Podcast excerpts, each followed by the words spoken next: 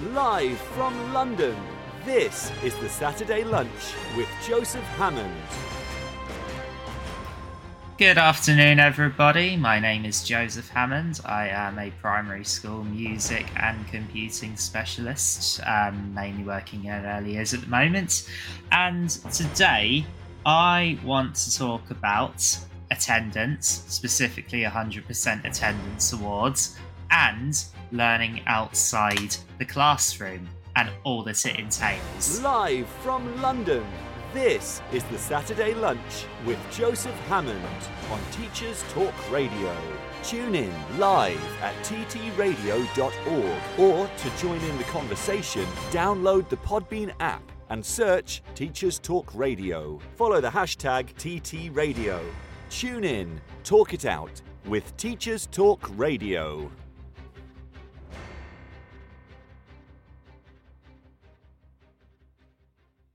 So, welcome everybody. Um, hope you're well.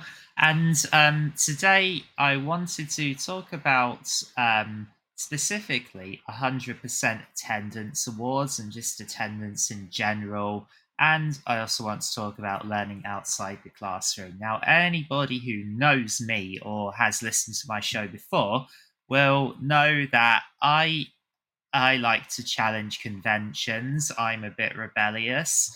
Um, I like to go against the norm. Um, and I'm I like a lot of progressive education and progressive ideas. Um, and well, having had the experience of working in a progressive school and um, forest schools, I can now never go back to mainstream school. Basically, um, I mean, if if it was a very special mainstream school, then sure, I probably could, but I can't go back into a system, the system when I spent um, three year, uh, two, three years now working outside of the system and doing things very differently. And today, I wanted to challenge 100% attendance awards, and I wanted to talk about learning outside the classroom and well, term time holidays and why they might not be as bad as people think. Um, so, first, I'm going to start with attendance. Now, in certain circumstances, I can kind of understand. So I guess it would all depend on the family in question.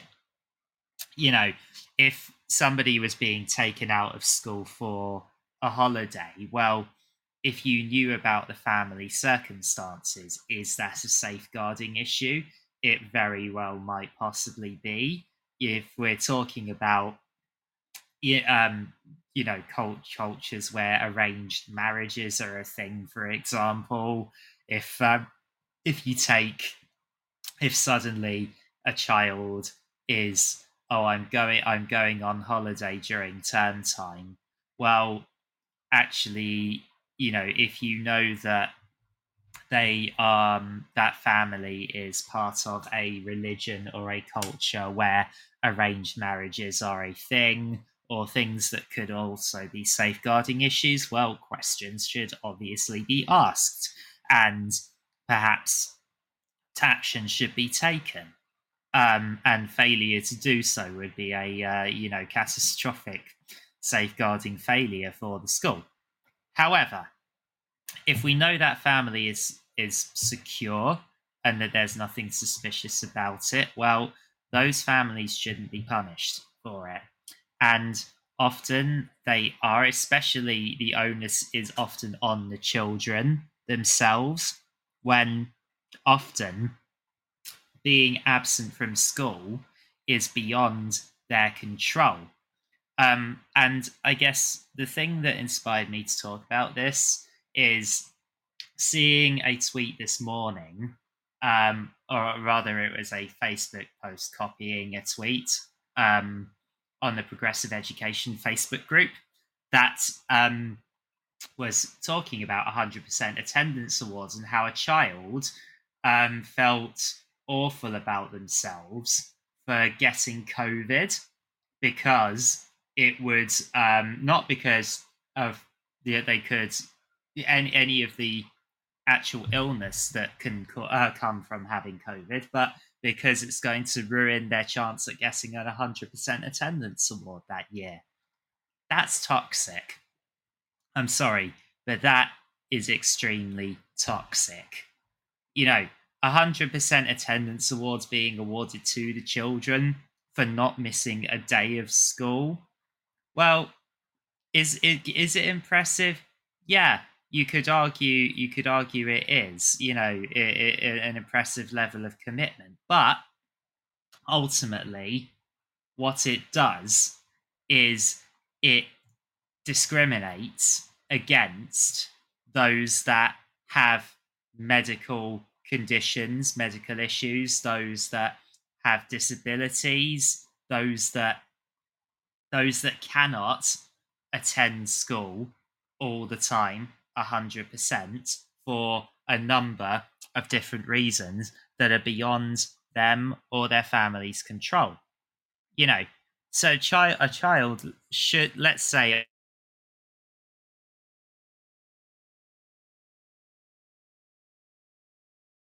and a lot of accommodations were put in place for them at my school there was you know it was really it was really well handled and I really enjoyed teaching those kids.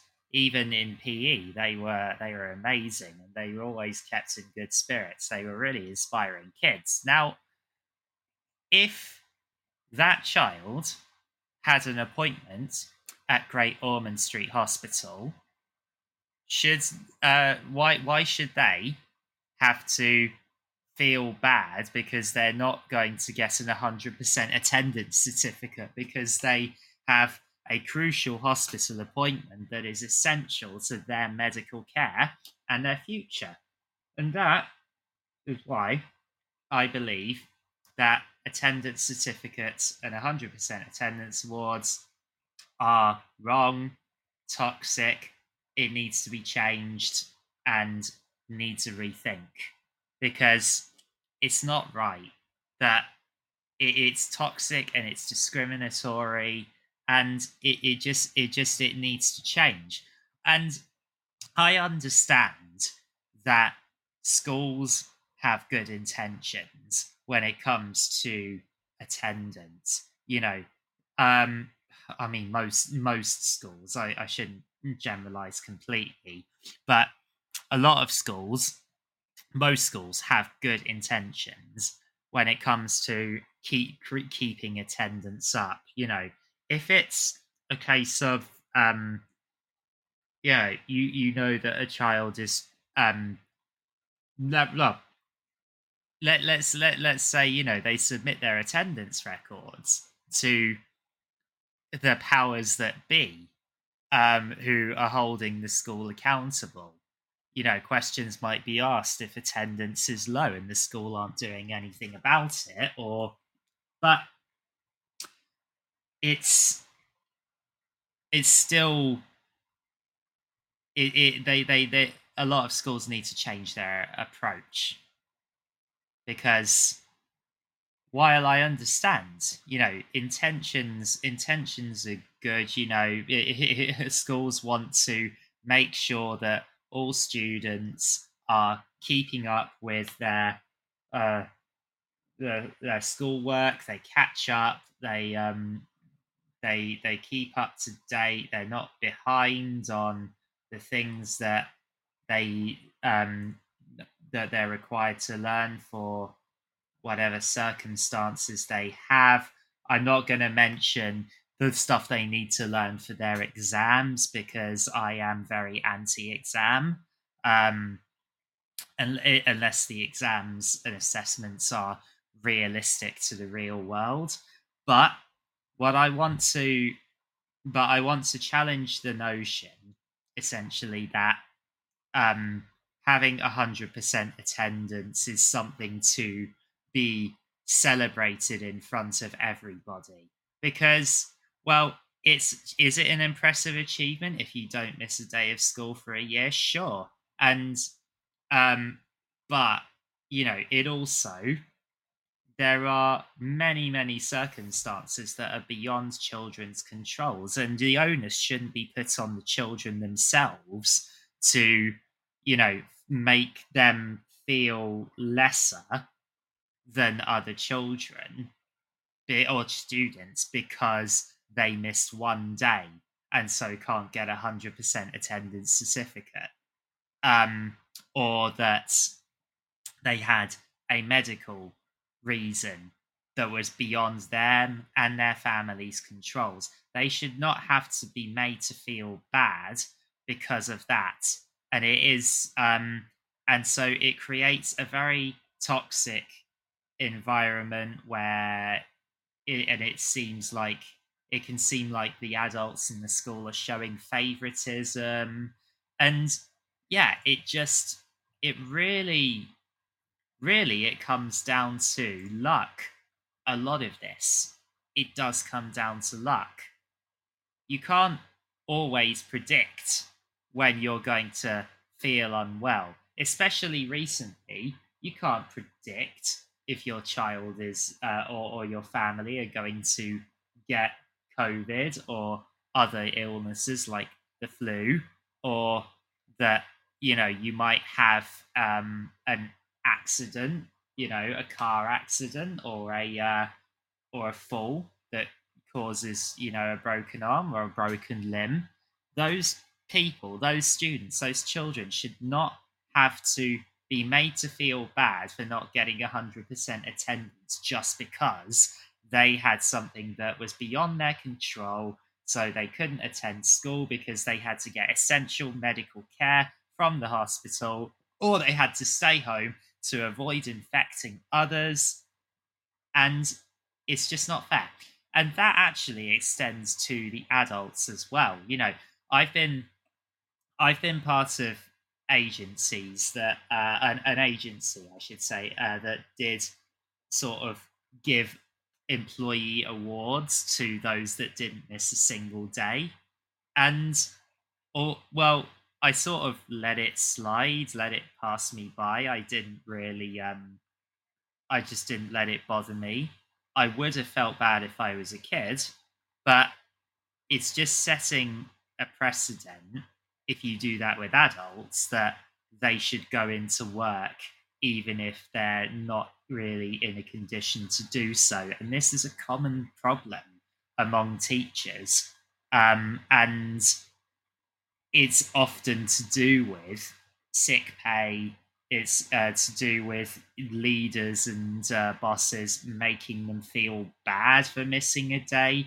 Certainly, in in fact, most of the schools I've worked at, um, absence. Well, we couldn't really get supply staff whether whether it be because we are a special um I used to be a teaching assistant at a special needs school now, you can't really get supply staff for that because if you're on the autistic spectrum, suddenly having an ad, uh, a, a random stranger come in that you're supposed to learn to trust instantly, it just doesn't work.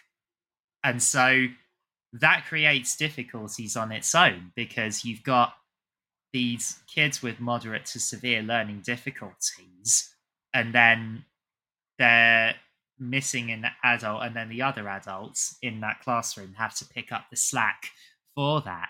And that is um and that's tough to do especially if if it can mean that you're short staffed now in some cases especially in private schools where sick pay isn't always available that can cause its own issues um, because you know, oh, you you're not. We don't have our own sick pay. However, you can um, uh, you can apply for statutory sick pay, but that's that's a bit rubbish, really. That's not going to pay your bills. Um, Leanne says, even in mainstream, I find having a supply TA, I'd rather be on my own. Yeah, I know the feeling, Leanne. Um, and Leanne, you're you're not going to believe this, but I have had TAs beyond uh, t- uh, two, no, three be on their personal phones during my lessons, I was not impressed at all. And let me tell you, I let them know that. because I am not having that in my lessons. No way. Um, so yeah, I believe it. Yeah. Well, so and you know that is not a criticism of all TAs. There are some incredible TAs out there, and I have had the pleasure of working with some incredible TAs who I've loved having in my classroom. But yes, um, it's it's difficult with supply, and I guess it's potluck with supply. You can get someone who's amazing, you can get someone who sucks, um, but is is uh, perhaps harder if and not just my special needs school, but also my most recent school, my outdoor progressive school, um, with a forest school.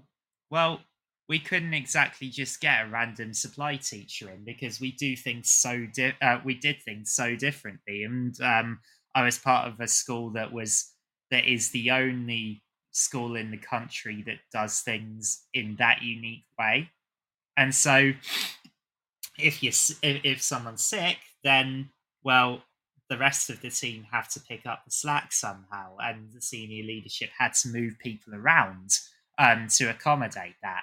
Sometimes you know i ended up i i like going around all the classes and teaching them my specialist subjects. A couple of times i did have to end up teaching that just one class for the whole um whole day which you know i didn't i didn't mind doing once or twice to be fair um but yeah the but one thing that mm, that school didn't do was have sick pay um and you could claim statutory sick pay if you are off for enough days, but it doesn't cover much at all.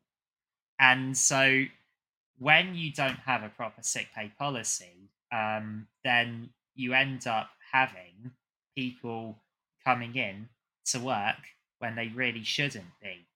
And that actually can be quite dangerous if someone has a really bad cold, they then give it to the children, they then give it to the other staff. It has a knock on effect. You know, um, I know uh, there are a lot of people out there that didn't take COVID seriously, even during the worst of it. And um, um, and you know, you could you could imagine what would happen if somebody uh, that with with COVID went into work passed it on to everybody, suddenly everyone's sick, or you know everyone has to the the whole entire operation has to shut down. It isn't actually particularly safe. So leaders and schools need proper sick pay policies, and the Tories are wrong. Okay, it's not a case of um, that you know people there there isn't a sick notes culture in this country. People don't just take. Uh, I again, I sound like I'm generalizing a bit. This isn't the case for everybody, but most I'd like to think that, well, at least half the country, uh, most people that I know for sure, wouldn't just take a random day off um, if they felt that they if if if they felt that they could just because they can. That's not that's not how that's not how they work. And I, I certainly wouldn't do that. I'm very passionate about my job. However, I am not going to um, sacrifice my own mental state, my own physical health for my job. And if you're in a situation where you cannot afford to pay the bills if you miss a day of work, well, that's a horrible situation to be in. So, if somebody listening to this is working in a school that does not have a proper sick pay policy, then, well, I encourage them to think about if you were sick, if you had to go to hospital, if you had to have a day off or two for whatever reason or an extended period of leave, is it worth it? Or is it worth is it worth finding some place that does have proper sick pay? Um, and well, it's it's the same with the students and the kids as well. I would encourage that if schools do have hundred percent attendance awards, or you know they treat attendance like it's um, le- oh learning only happens inside the classroom. No, no, it doesn't. Okay, and I'm going to talk more about that later. But what I'm talking about now is um, if your school does have 100% attendance certificates, challenge. I encourage you to challenge that. I encourage you to say to people, well, why? Why do you have that? What's it for? Is it for your own egos? Is it for the school's data and measuring and stuff to satisfy Ofsted? In which case, you're doing it for all the wrong reasons. Um, and I do actually want to point this out. Okay, one of um, there is one mainstream. Well, there's there's a there's a few, but one of the mainstream schools that I would like to point out that I would like to um, that I would like to give a shout out to is Three Bridges Primary School and their head teacher Jeremy Hannay. Um, they are awesome. And they have a reputation for really looking after everyone's well being the adults, the children, everybody. And um, I, I didn't get the job. I got beat out by a friend who deserved it.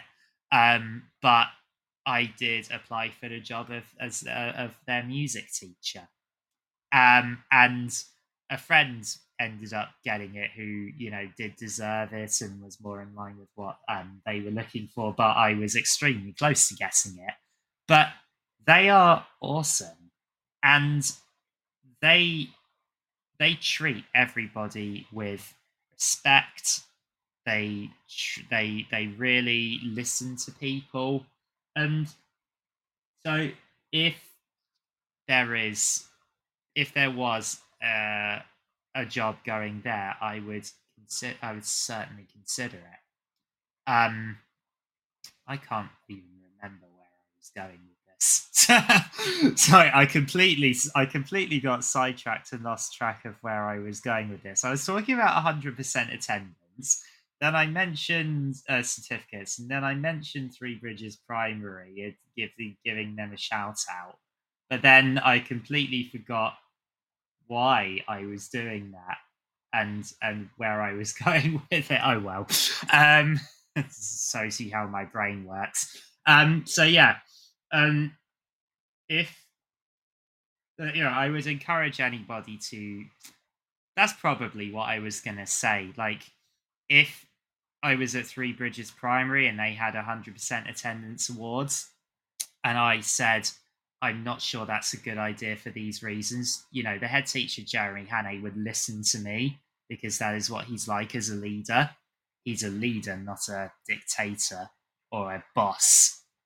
And that's the difference. One of my old head teachers actually shared something on LinkedIn about this. You know, the difference between being a boss, where you tell everyone what to do and don't expect questions to be asked, or you're a leader, where you show how it is you want everyone to be. You might have to give instructions, but ultimately you lead by example, something that I intend to do with my kids all the time. And you're not afraid of getting stuck in. So it's like it's like the analogy of well, not analogy, but you can tell how somebody is by the way they treat their lowest paid or uh, and quote lowest status workers. So, you know, someone like the uh, cleaners, you know, you can tell how someone is by the way they treat the cleaners. If they treat them like dirt, then, you know, but they treat higher ups much better, then that's a sign of a toxic person. Whereas if you treat everybody that is, all of your employees with respect, then you're a leader. And also, a good leader is not above getting stuck in with things like cleaning up and if, if needed be hoovering sweeping the floors and things that a good leader a good head teacher in my opinion isn't above doing things like that. Um that that's leading by example. Doing doing things for others and then people are more likely to trust you do things for you. Um and so yeah that's where i guess what it comes down to all of what i'm talking about is equity not equality. Because equality and, and i'm sure many people will have seen these doing the rounds on social media um, it's also albert einstein's famous um, if you judge a fish by its ability to climb a tree etc um, equity means giving everybody whatever they need to succeed at this at a particular thing equality is treating everybody the same, giving everybody exactly the same amount of support and resources. But that doesn't work. Um, I'm I'm autistic. I need additional. I have additional needs that I need people to understand. That I need people to be aware of, and I don't require any major changes or accommodations. I think the one thing that I do require, and I, I have my own, is people need to understand that in loud indoor environments, I do wear earplugs sometimes. And there's nothing wrong with that. And to be fair, nobody has ever, you know, called me out on it or challenged me on it. But it's something that I know could happen in other workplaces. And going going back to what I was originally talking about, this is um, a, a lot of what I've said is why I believe 100% attendance certificates and rewarding attendance is wrong and is toxic. Um, and I'm going to talk more about why, you know, if somebody goes on a term time holiday, it isn't always a bad thing. Um, and that essentially, you shouldn't be punishing anybody, children, students, adults alike, for being ill and being unable to um, to attend because of circumstances that are out of their control. Ultimately, what you want to aim to do is make the parents responsible because it is their responsibility. Ultimately, it's their decision.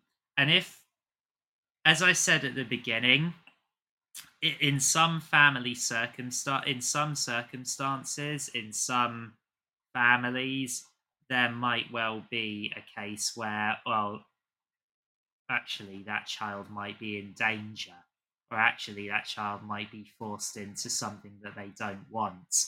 Um, that is obviously a big concern and might be a safeguarding thing. And that should absolutely be challenged. But it's got to be all on individual circumstances and the safeguarding officer's responsibility to look into these things and contact the relevant people. Um, so you have to, you have to, yeah. Obviously, I'm trying to be balanced here, but if you know you've got a secure, stable family, and the child um, is absent from school for whatever reason, they shouldn't be punished for it, is my message to everybody. And I actually had this once because I used to give out certificates for good work in my lessons. And then a child approached me and they said, Joe or Mr. Hammond, I don't think your certificate's are very fair because I didn't get any. And now I could have said, well, have you earned them? But actually, I thought about it and that child was right. So I stopped doing them. I've never done them since. I want, ultimately, people to work hard not to earn a certificate, but to get, make good music, program good stuff in computing. That's what I want. The actual end result and the process of doing it should be the reward. That is my strong opinion on things like that. And so that, uh, or, or, or in the case of music, yeah, well, the end result it could be the performance, the pro that you have to enjoy the process and the end result as well. Right, I am going to play some of our ads, and then we shall move on, and I'm going to talk about learning outside the classroom. Hi, I'm Charlie Burley, the Teacher's Health Coach, and I want to talk to you about the first ever health and wellbeing event for educators, Rewriting Wellbeing. It's a full day dedicated to improving your health as a teacher through looking at your nutrition, movement, mindset, workload, and well-being in school. You'll hear from our incredible lineup of speakers, including Andrew Cowley, Jen Foster, Kimberly Wilson, Simon Bolger, and many more. There'll be talks, workshops, and time to network with like minded colleagues.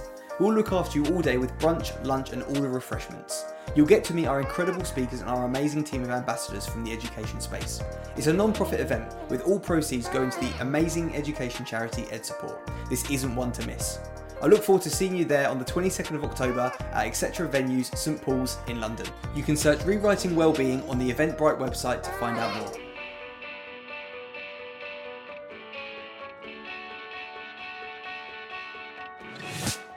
This episode of Teachers Talk Radio has been made possible with support from Witherslack Group, the UK's leading provider of SEN education and care.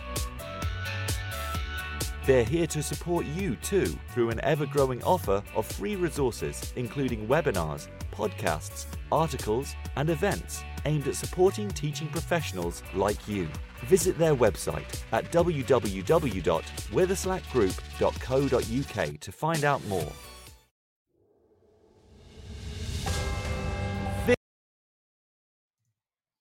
Okay, and I'm back. So, I've talked about 100% attendance, and one of the reasons why somebody can be absent from school is they might be on a term time holiday. And as I've said before, safeguarding could be a thing, a factor in this. Look at the reasons why. Um, however, I actually know a family that um, was going on a trip because um, of there was some. It, it, was a it was a Minecraft thing, and um, this uh, this lady Ruth, um, she has a company, or she has. I don't know if she still does it. She had a company called Boxheadcraft where um, she was making and selling these um, box heads and decorative shirts that people could draw on and decorate however they like that made their heads look like custom Minecraft blocks. Um, and it was really good. And there were some events in America, the US, that she was invited to. Now, that would mean that she would have to take her two children out of school for a month.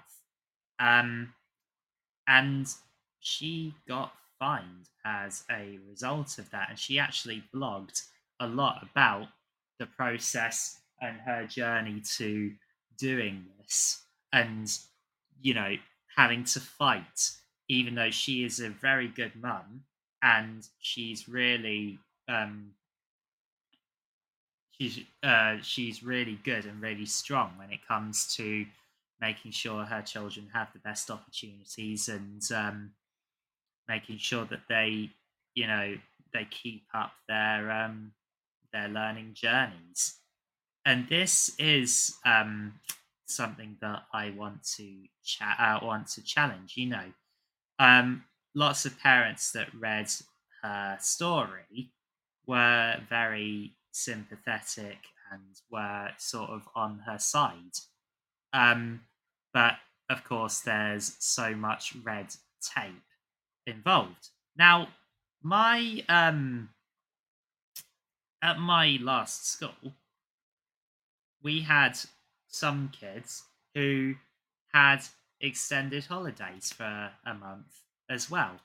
And, you know, it wasn't a problem for us because we knew those families well enough to know that they would take care of their kids and that they wouldn't let things slip. And actually, we um, we were super impressed with one of the families that went um, that they were from Canada and they were living in the UK, and we were super impressed with how mm-hmm. well the youngest was homeschooled and how well he he was um, able to how well he knew a lot of his maths and his English and how uh, and and you know just how how engaged and how how much he's how much he knew he knew already. And it wasn't like putting pressure on it. He was also a very happy child. But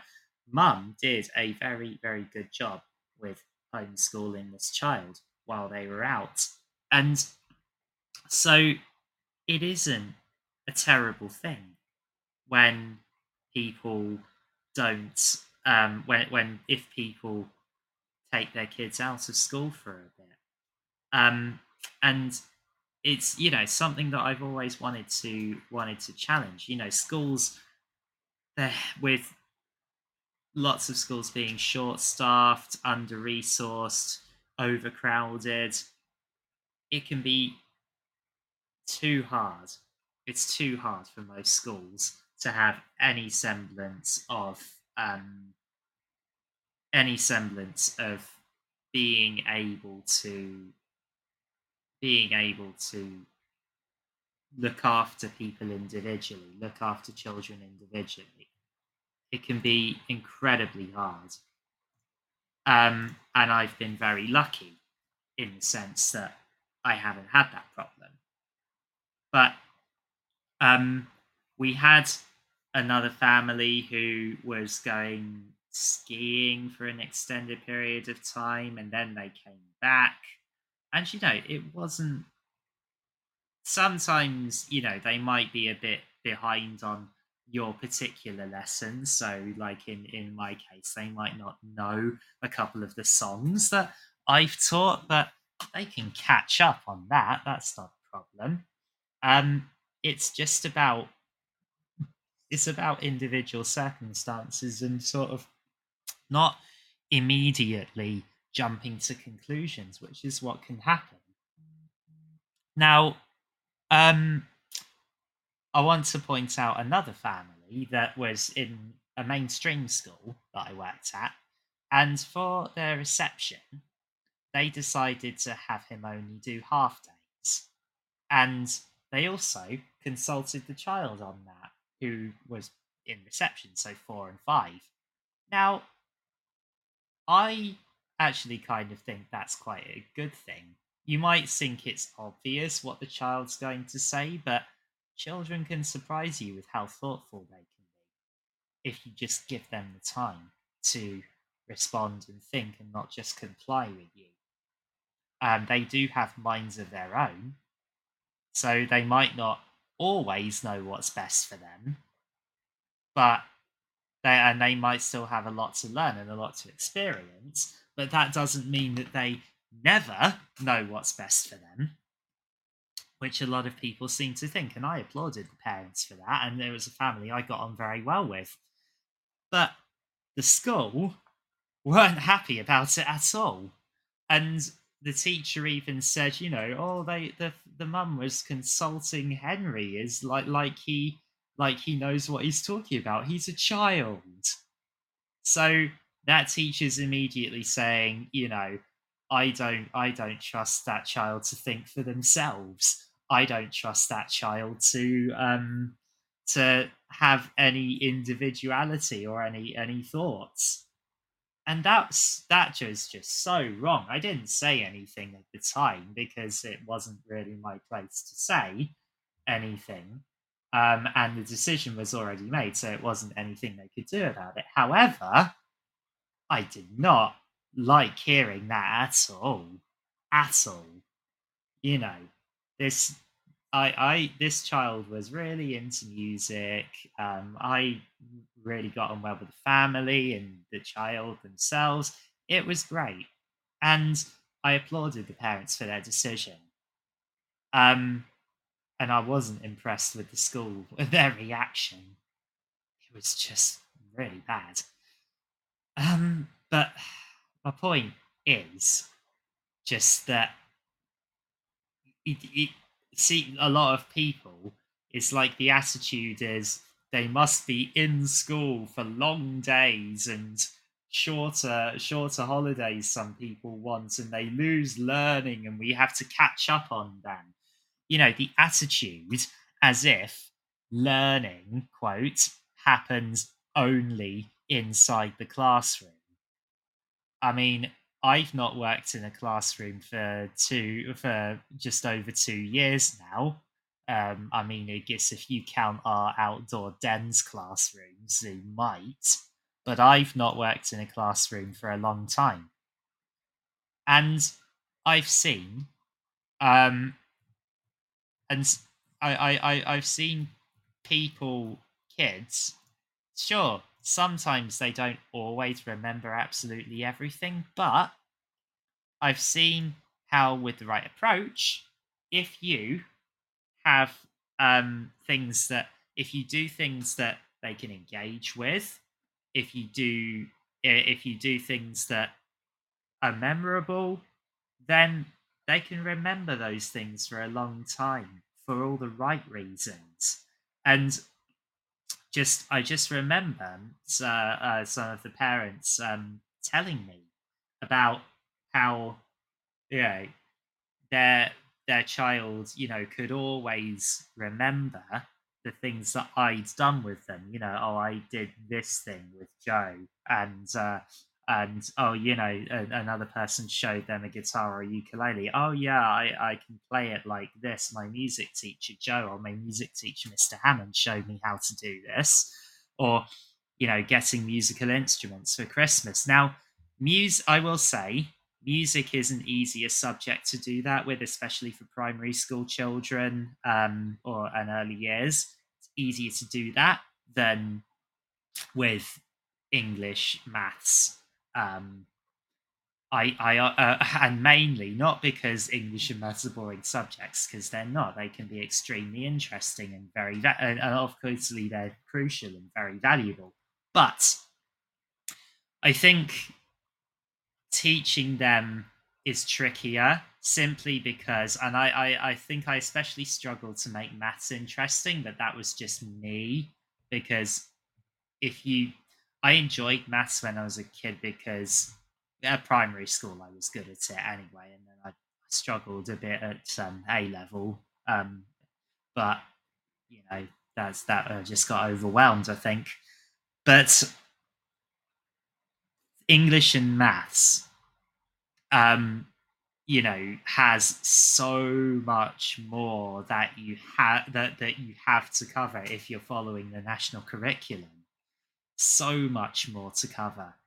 And it's so much um, more prescriptive as a result.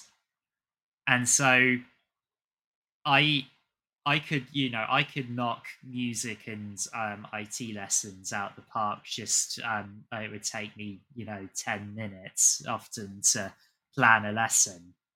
However when i was teaching phonics it took longer and I had to get support from the um, people, the SLT who's in charge of English and phonics and things like that, because I was inexperienced. I could do it, and yeah, I progressed my readers for sure. So I achieved the goal. However, it was much harder for me to do that than it was to um, to train. Um, it was much harder for me to do that than it was to, you know, plan loads of music lessons or computing and tech lessons, technology lessons, because that is my specialist subjects. That is what I'm good at. That's just me. Um, for a lot of teachers, it's the other way around. They struggle with music or computing. Um, but yeah, it's it's especially in mainstream schools when you know year ones have a phonics screening at the end which if they fail they have to take again and get additional phonics lessons in year two and even possibly year three. That's a thing that happens. Um, and there's a lot of demands on that. And it can be such a bland thing um, it, uh, it, it can be quite frustrating as well. Now often it's the best way of reading but if you're going to be examined on it then it's just yeah. So in my progressive school we did teach phonics with Read Write Inc. but we didn't do a phonics screening that's for sure you know because we allowed our children to learn at their own pace and be more individual now it often wasn't the children's favorite subject that's that's for sure but sometimes there are essentials. And our, our head of governors, our chair of governors, actually did say that she was when she before she accepted the position that she was quite surprised that we were doing Read Write Inc. and doing phonics and then she sort of said that actually having thought about it there are certain things that the children might not be able to access if they don't have those skills in place um, so you know, these things can surprise you. But that doesn't mean that if somebody misses out and goes outside of the classroom that they're not learning. And that can that can be school trips, it can be forest school, it could also be just family holidays. You know, there doesn't there's loads of educational experiences for families that can, you know, and especially with regards to geography and history, if you're traveling to places, well, it's so much more valuable to actually experience it than to read about it.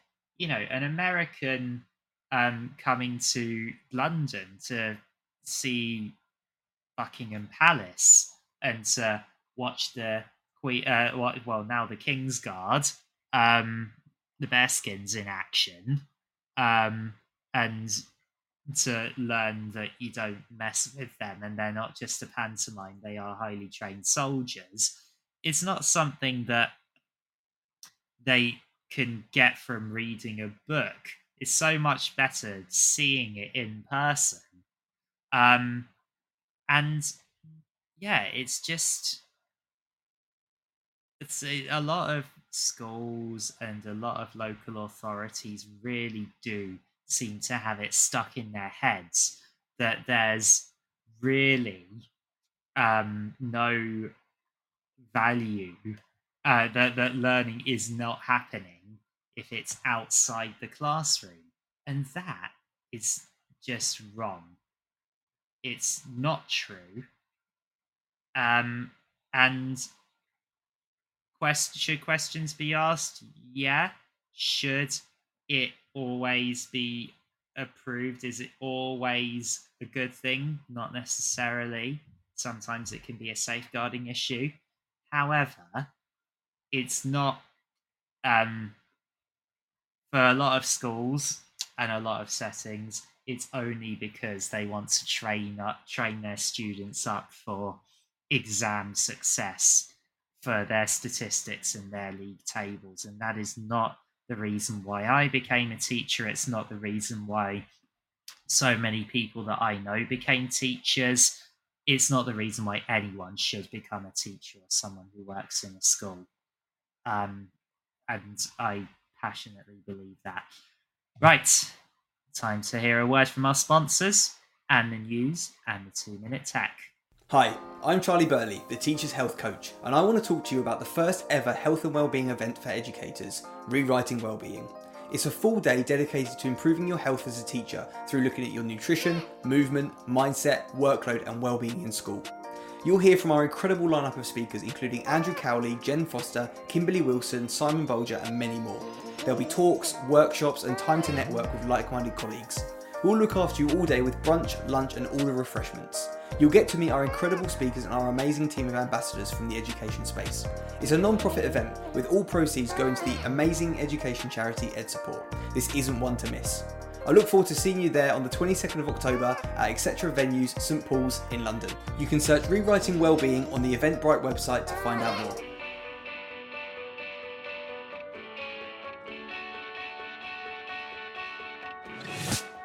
This episode of Teachers Talk Radio has been made possible with support from Witherslack Group, the UK's leading provider of SEN education and care. They're here to support you too through an ever growing offer of free resources, including webinars, podcasts, articles, and events aimed at supporting teaching professionals like you. Visit their website at www.witherslackgroup.co.uk to find out more. This is Teachers Talk Radio, and this is Teachers Talk Radio News.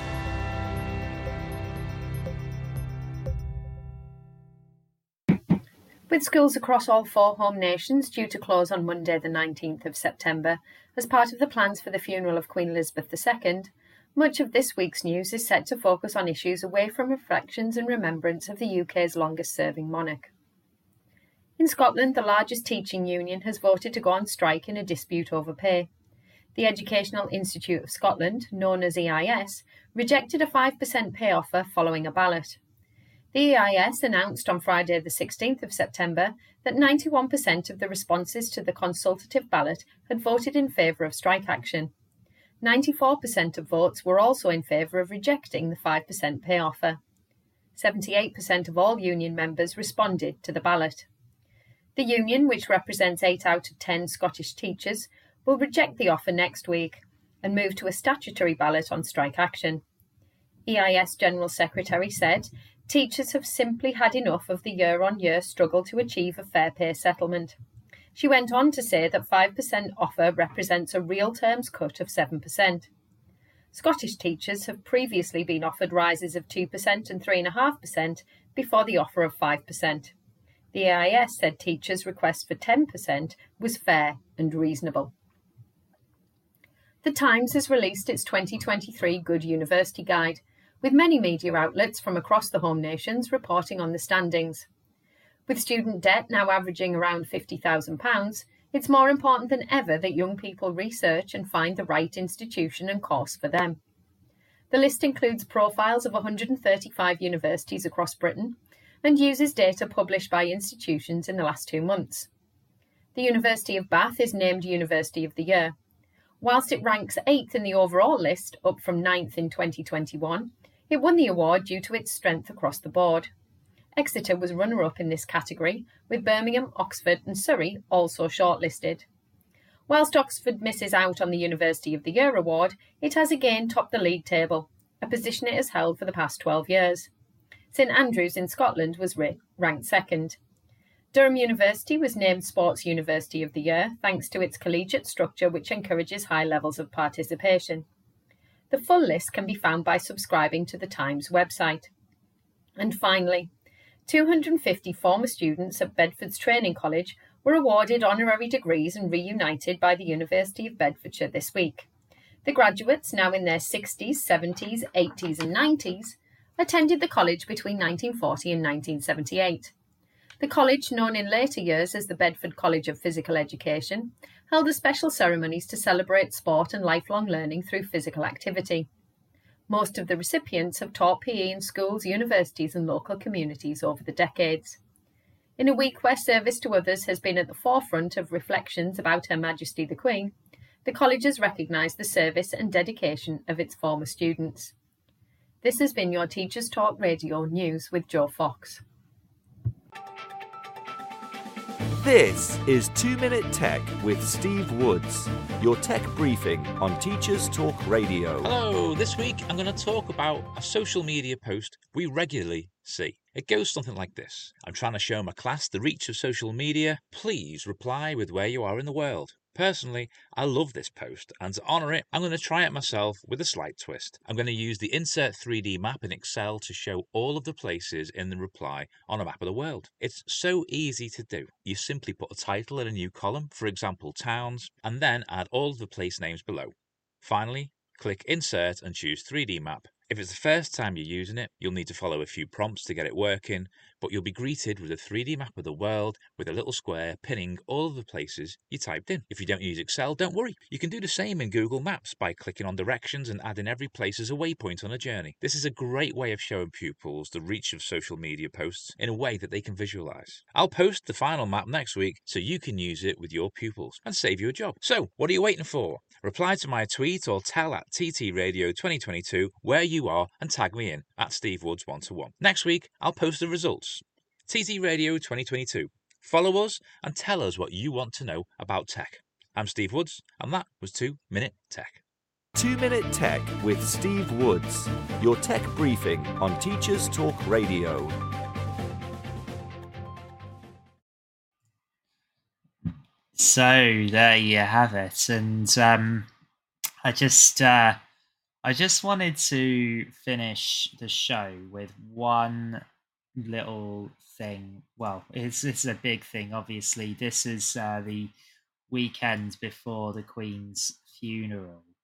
Um, but I'm gonna I'm gonna say something that perhaps might uh, be a bit controversial for some people, but you know, the Queen's death, Queen Elizabeth's death, is a big historic thing for sure. However, um, I do think it's perhaps gone a little bit over the top in terms of, you know, um, to the point where Amnesty International has had to get involved for people that disagree with the monarchy or people that are um, protesting the monarchy peacefully being arrested. And that to me is just sending the wrong message completely. You know, that that's sending the message that, you know, somebody who disagrees with King Charles, who disagrees with the monarchy in some way is somehow a criminal, even though they've actually done no criminal acts. And um, you know, the um, the message that we should be sending is, you know, the right to have your opinion heard. And sure, um, and I'm just I'm pointing this out because of the messages that the real world are sending to our kids and our students. Um, it shouldn't it shouldn't be you know ruling through fear of authority and that is what seems to be happening. Um, and when amnesty international has to call the uk out on arresting peaceful protesters that that's that's it's gone too far. It's gone way too far. And it is setting a dangerous precedent that needs to change. Um, people should have the right to peaceful protest without being um, without being you know brutalized uh, without being unfairly punished by others that's how that's that's that's otherwise this country might as well be um, a fascist or, or um, authoritarian country rather than a democracy, which it prides itself on being. Um, and so you shouldn't cel- celebrating Queen Elizabeth's life and her reign. You know, not absolutely nothing wrong with that. And um, mourning the Queen, absolutely nothing wrong with that either. It's very, um, it's a big, it's a historic moment. But arresting peaceful protesters, that's going too far. we should be sending the message to our kids that they have the right to be heard and that their voices have the right to be heard. It's not hate speech to protest the um you know uh, it, it's not hate speech to peacefully protest if if the things that you were saying might might be damaging to others and might be spreading hate speech then for sure that that needs to be questioned. But it's I, I, I just I just wanted to point out that you know if you've got students that it might be worth reassuring them or sort of talking to them about you've got older students that they shouldn't they shouldn't feel that they can't voice their opinion out of fear of being arrested especially when it comes to when it when it comes to things like the monarchy. Um and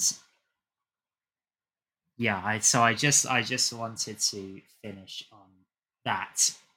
By all means celebrate queen elizabeth's life mourn her passing.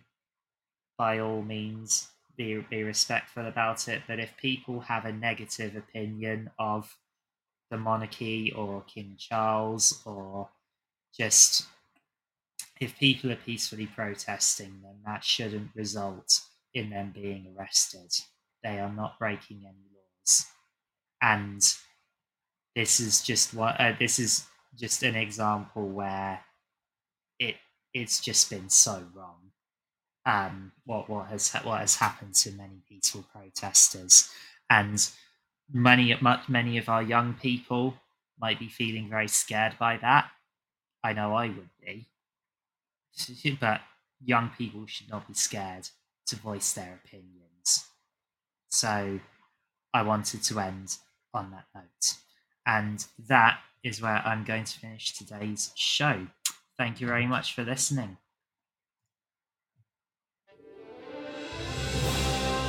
You've been listening to Teachers Talk Radio. Tune in live and listen back at ttradio.org. We look forward to hearing from you next time on Teachers Talk Radio.